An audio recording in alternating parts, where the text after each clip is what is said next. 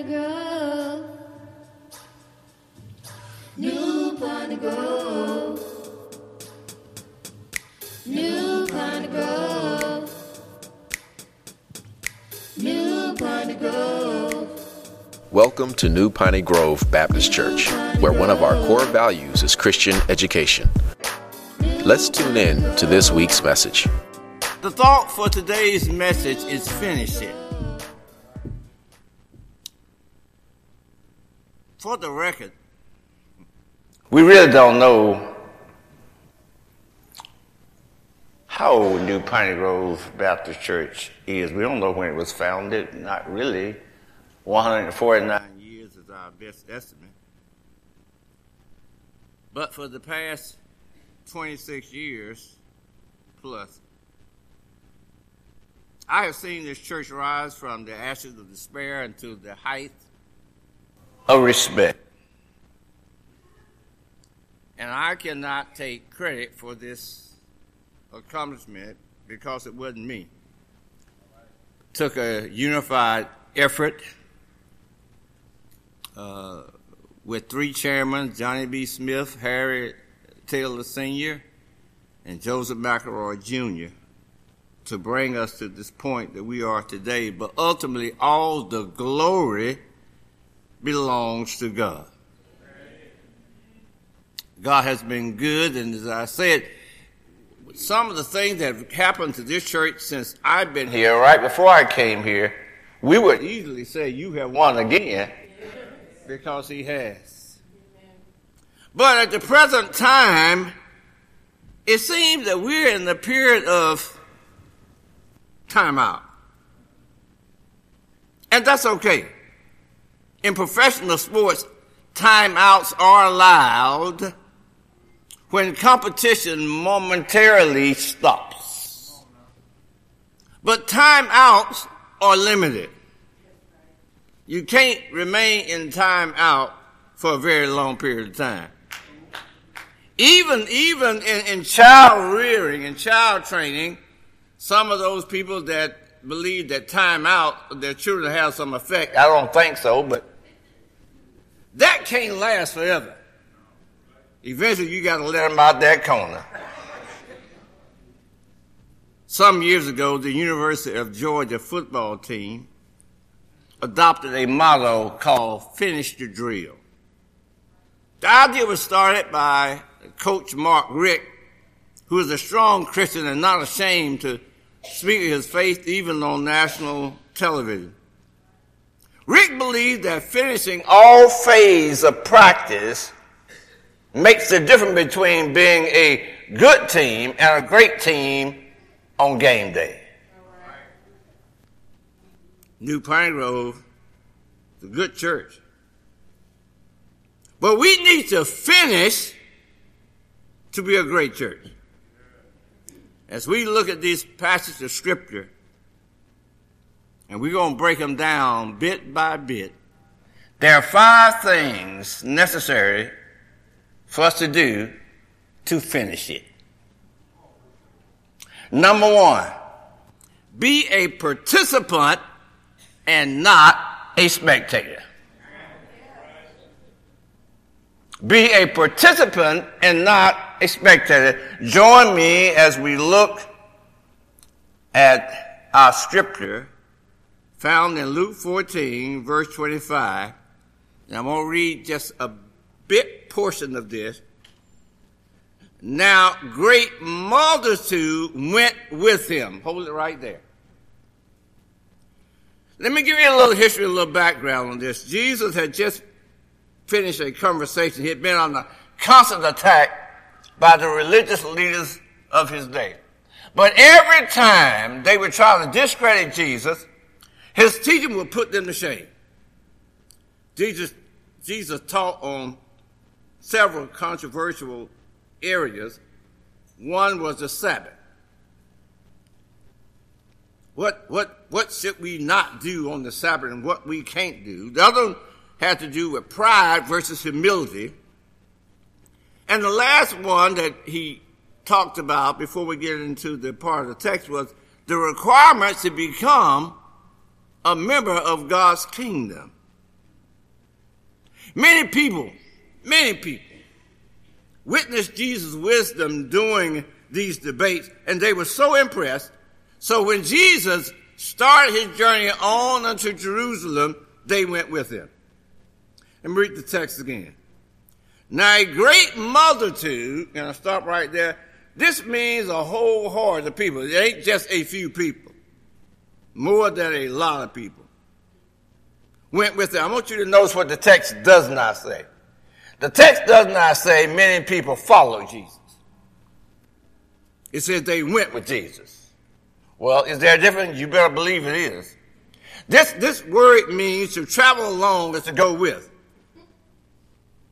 The Greek verb here implies that these people flocked to Jesus because he was popular, because what he was doing was popular. Right. Oh, okay. Let me see if I can break it down. Why do you join churches? Why are you drawn to certain ministry, or for that matter, any type of entertainment?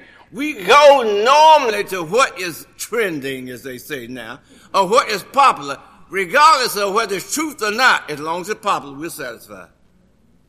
We want to follow the crowd. Now, most leaders would have been delighted to have all these people, such a vast number, showing interest in him, but Jesus was not looking for people who would accompany him out of popularity. He was looking for those who were willing to follow his example, living devoted and passionate lives for him. Y'all still with me? You know why? Because Jesus knew that his popularity was going to drain. He knew it was going to soon change. The closer he got to the cross, his popularity wasn't going to be popular. The same crowd that said Hosanna also said crucify him. So Jesus challenged those who just went as spectators by setting high standards. And I want the church family, because I want to talk to the church family, specifically our leaders, in this matter. When you look at this text, where do you fall? Jesus set some high standard because it was a matter of what was most important. It was a spiritual precedence list. So this leads us to number two. Number one, be participant, not spectator. But number two is have a Jesus first priority. Have a Jesus first priority. And he turned to them and said, if anyone come to me and does not hate his father and his mother, wife and children, brothers and sisters, yes, and even his own life also, he cannot be my disciple. I think it might be necessary for me to explain the difference between a disciple and someone that's just in the multitude. A disciple, the word is a pupil. It's a student. It's one who sits under someone to learn. It's someone who don't mind coming to faith development. Someone who desires to be in a position where they can hear the word of God and learn more of the word of God. Can I read it again?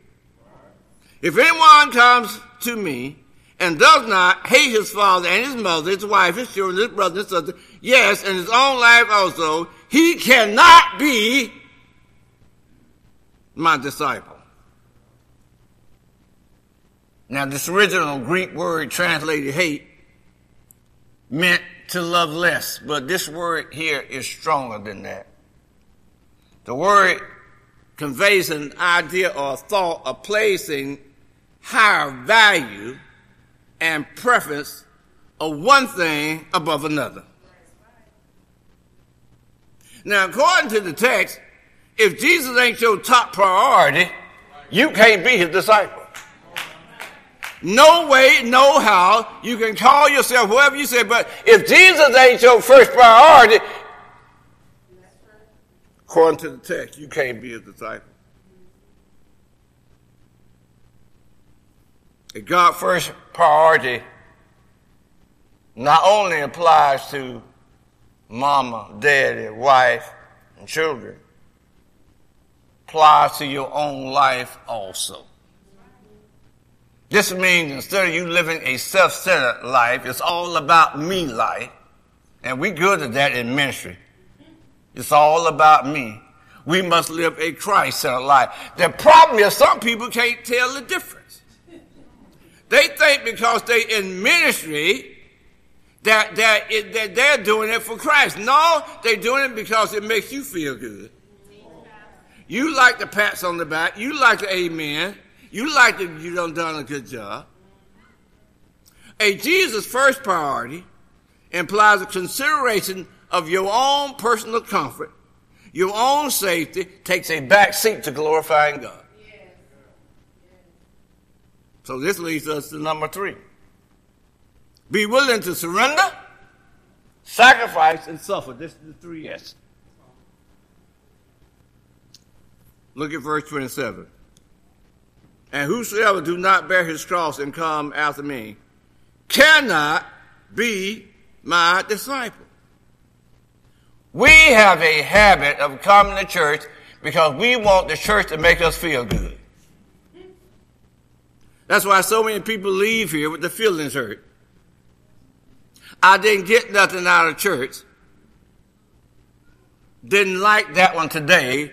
They sung flat or whatever.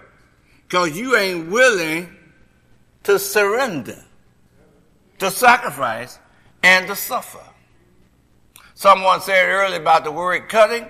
That's why a lot of people don't want to come to church because they don't like the word to cut them. In order to be a disciple, we must be ready to surrender all selfishness and self-seeking interests and be willing to accept whatever sacrifice may come.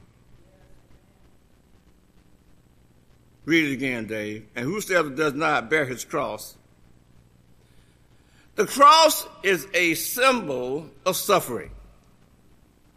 The idea behind this word bear carries, it means to carry a heavy burden for a long period of time. Hear people say something like this, keep on saying it, it's going to get better. What if it don't? Does that negate Jesus' death on the cross because you don't feel better of a long period of time? We must live a life of total commitment before others as a witness of our allegiance to Jesus Christ, no matter what the cause. Can I share something personal with you before we go to number 4? There is such a thing as church hurt. I don't deny that. But a lot of times when you get hurt in one church because they stepped on your toe, you're going to go to another and they're going to step on your hand, you still going to get hurt. You just got to bandage yourself up and go on with it.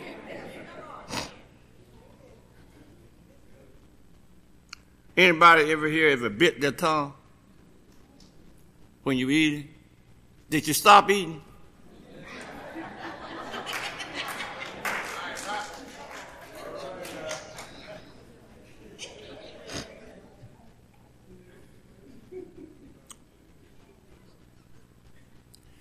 Someone once said, if God brought you to it, he'll bring you through it. That may not be exactly biblical, but it does make sense. Jesus asks us to bear our cross and to follow him. He told us that we were going to get persecuted. My goodness, we let some people drive us out of the church on something they didn't say, something they didn't do. They didn't look at us right. I ain't going back. I ain't going to do nothing. Who you doing it for?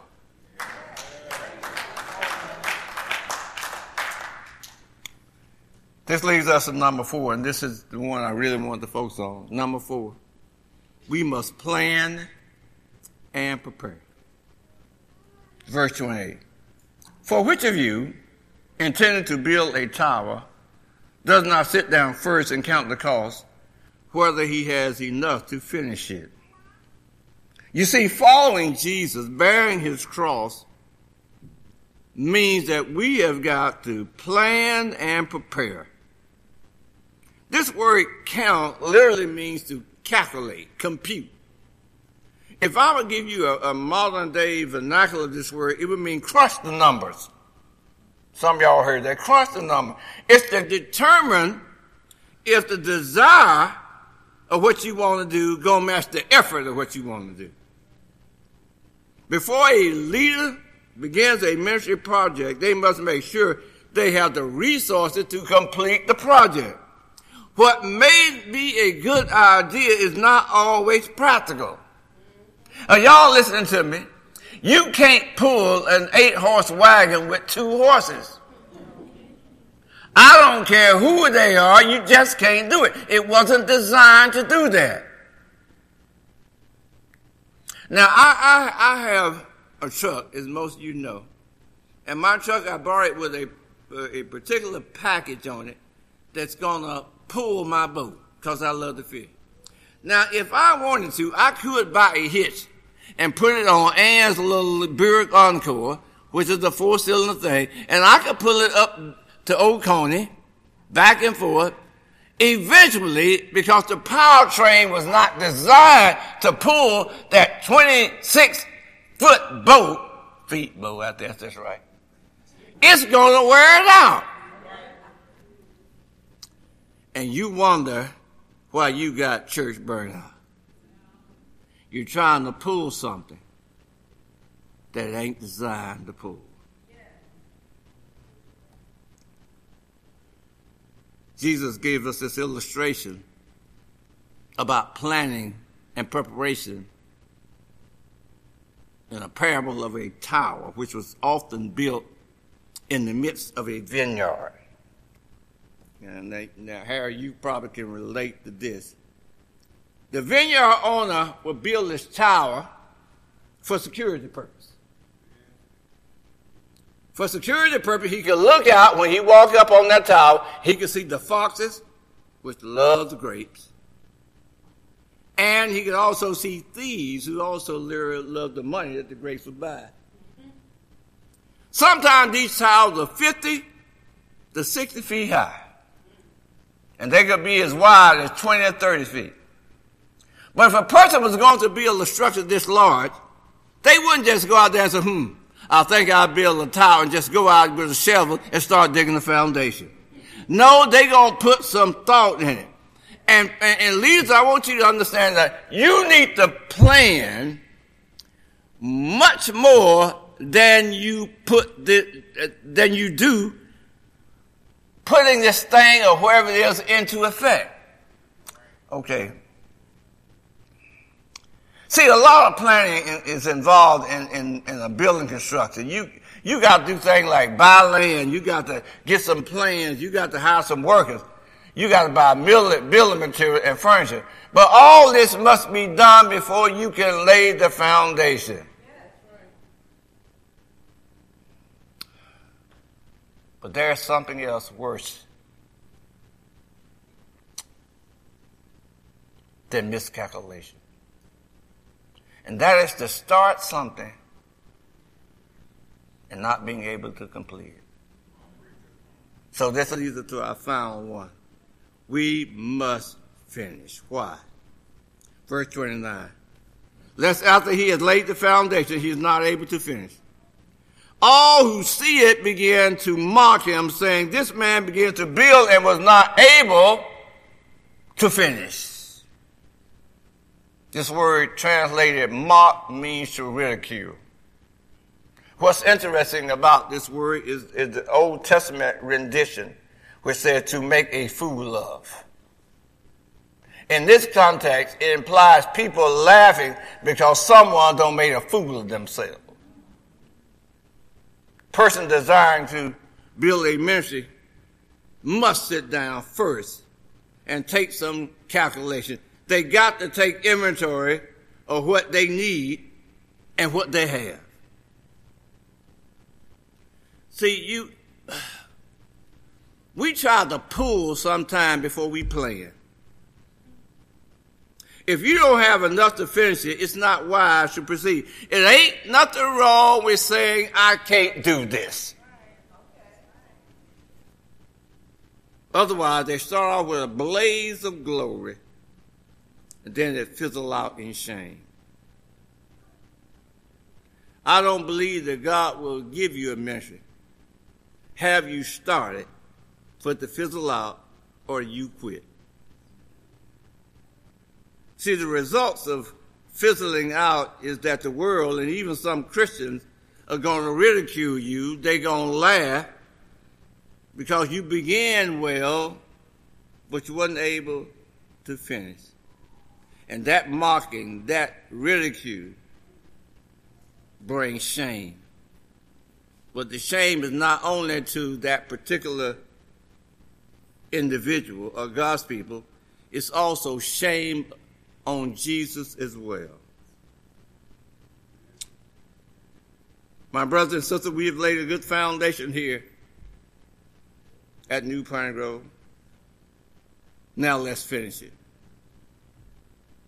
And I got four things that stops us from finishing. Number one is plain old laziness. I don't say it over and over and over again. We cannot do lazy ministry.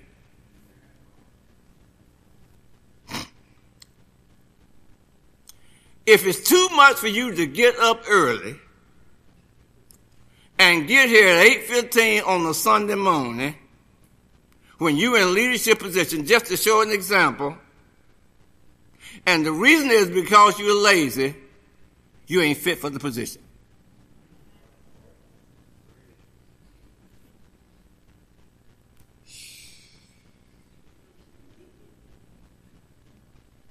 Number two reason that we can't finish is because of competition. Get a new member in, and everybody's trying to get that new member on their ministry team, and to go to somebody else, we mad.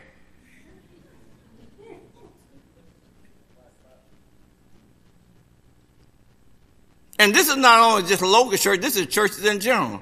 We want to have more members than the XYZ church. We don't care whether the members are saved or not. There's a long day on the road, going straight to hell, as long as I got the numbers. Number three is unbelief. We don't believe what it says in here. You can't be a disciple unless you're totally committed. We don't believe it. Just flat don't believe it. And number four is that we just went. We ain't following. We're doing it because it's popular.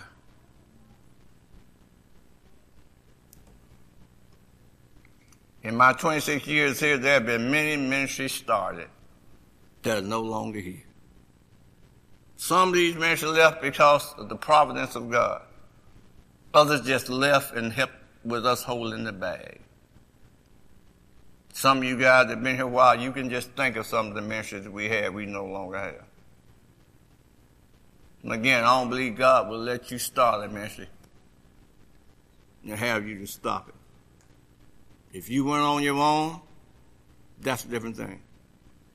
But we'll use God as an excuse. God has led me to say this. God has led me to do this. When God's word tells you that do everything decent and in order, and he ain't the author of confusion. But we want to do it our way, and we do it our way. And then when I get on somebody about it, pastor fuss all the time.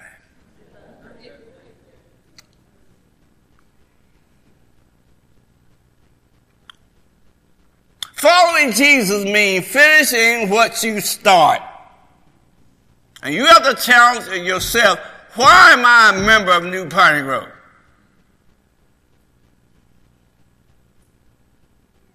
Let me quit now.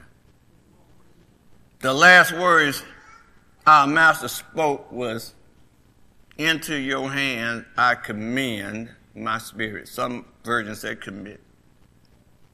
But he said something just as important before those last words.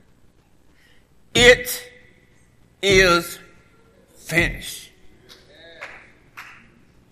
Jesus finished his work. Now we must finish his work. because he left for his disciples, go ye therefore and make disciples. He didn't go out there and say, get disciples. He said, make disciples. That means there's a process involved in making disciples.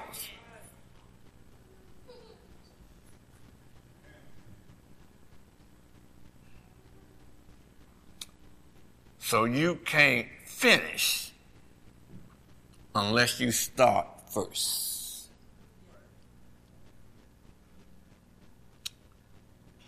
Maybe you haven't even started. Maybe you haven't even went. This word command and mean to entrust. Maybe there's someone here who needs to entrust their spirit to God this morning.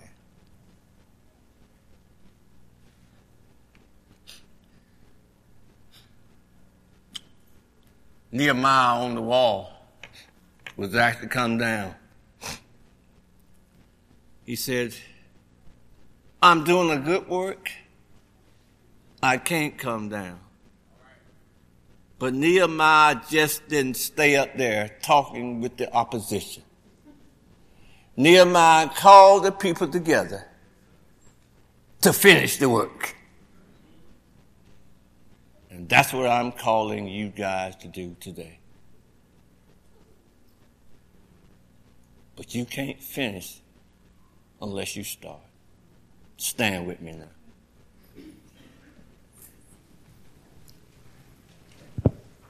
You can start with this simple prayer.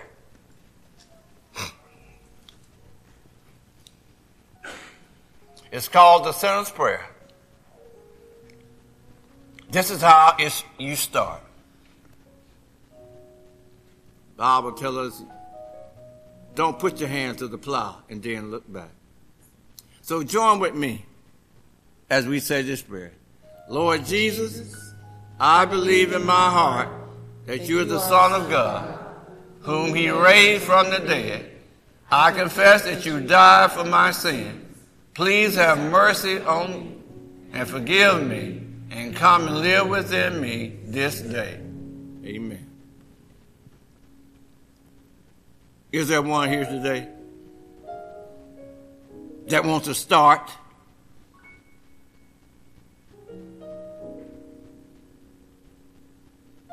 Years ago when I was trying out for a football team and got cut in the first round,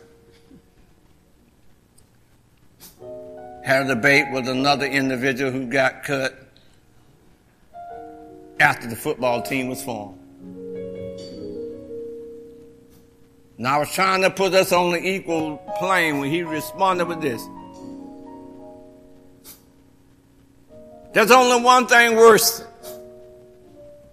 than a person who didn't finish. That was the person who never began. This is your chance right now. Is there one here who wants to begin on the journey with Jesus Christ? Thanks for listening. We pray that you have been blessed by the message. Visit us on the web at npgbc.org for contact information, service times, or directions to our place of worship.